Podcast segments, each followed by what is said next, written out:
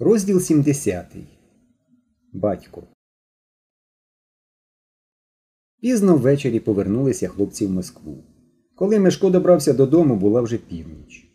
Мама сиділа за столом і читала книгу.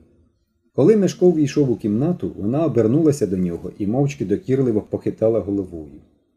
Розумієш, мамо, швидко заговорив Мешко. Зустріли в Пушкіно знайомих і затрималися. Я там і повечеряв, так що не турбуйся. Він заглянув через її плече в книгу. Ти що читаєш? А, Анна Кареніна. Вона відчула в його голосі байдужість і спитала Тобі не подобається? Не дуже. Я більше війну і мир люблю. Мишко сів на ліжко і почав роздягатися. Чому? Чому? Мишко подумав, потім сказав У війні і мирі герої всі серйозні. Волконський, Безухов, Ростов. А тут не зрозуміє, що це за люди. Стіва цей не роба якийсь. Йому 40 років, а він все з себе дитиночку вдає. Не всі герої легковажні, заперечила мама. Наприклад, Левін. Так, Левін, звичайно, серйозніший. Та й то його нічого, крім свого господарства, не цікавить. Бачиш, мама повільно підбирала слова.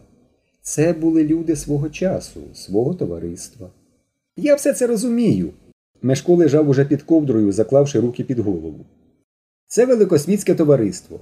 Але і у війні і мирі також змальовується великосвітське товариство. А подивися, яка різниця.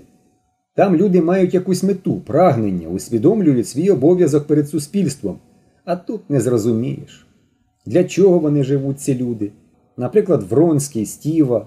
От скажи, адже людина повинна мати якусь мету в житті? Звичайно, повинна, сказала мама. Але, по-моєму, кожний з героїв Анни Кареніної має мету. Щоправда, ця мета особиста, наприклад, особисте щастя, життя з коханою людиною. Маленька мета, але все ж таки мета. Мешко підвівся на лікоть. Яка ж це мета, мамо? Якщо так мислити, то кожна людина має мету.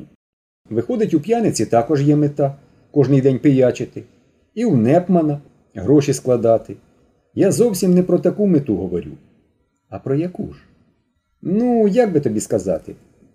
Е, мета повинна бути високою, розумієш, благородною. А все-таки. Ну, наприклад, ми ось днями розмовляли з Костянтином Олексійовичем. Він сам розповів. Раніше він служив тільки заради грошей. Де більше платять, там і служить. Виходить, у нього мета невисока. А коли він зараз працює цілу добу і хоче відбудувати фабрику, щоб у нас в країні було багато товарів, виходить, у нього мета благородна. Може, я навів невдалий приклад, але я так розумію. Чим же він винен? Адже раніше він не міг поставити собі такої мети.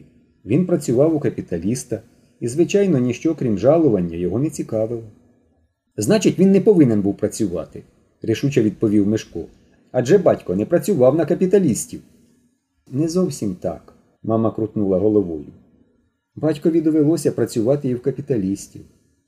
Це зовсім інша справа. Він працював, щоб заробити на існування.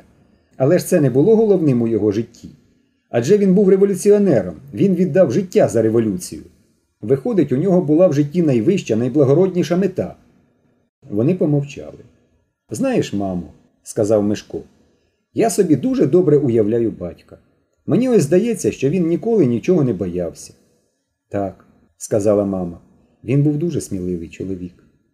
І потім, продовжував Мишко, мені здається, що він ніколи не думав про себе, про своє благополуччя, і найвищим для нього були інтереси партії. Вони замовкли.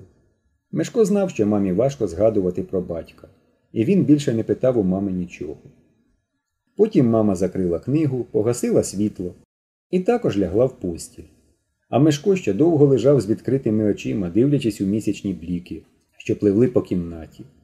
Розмова з матір'ю розхвилювала його.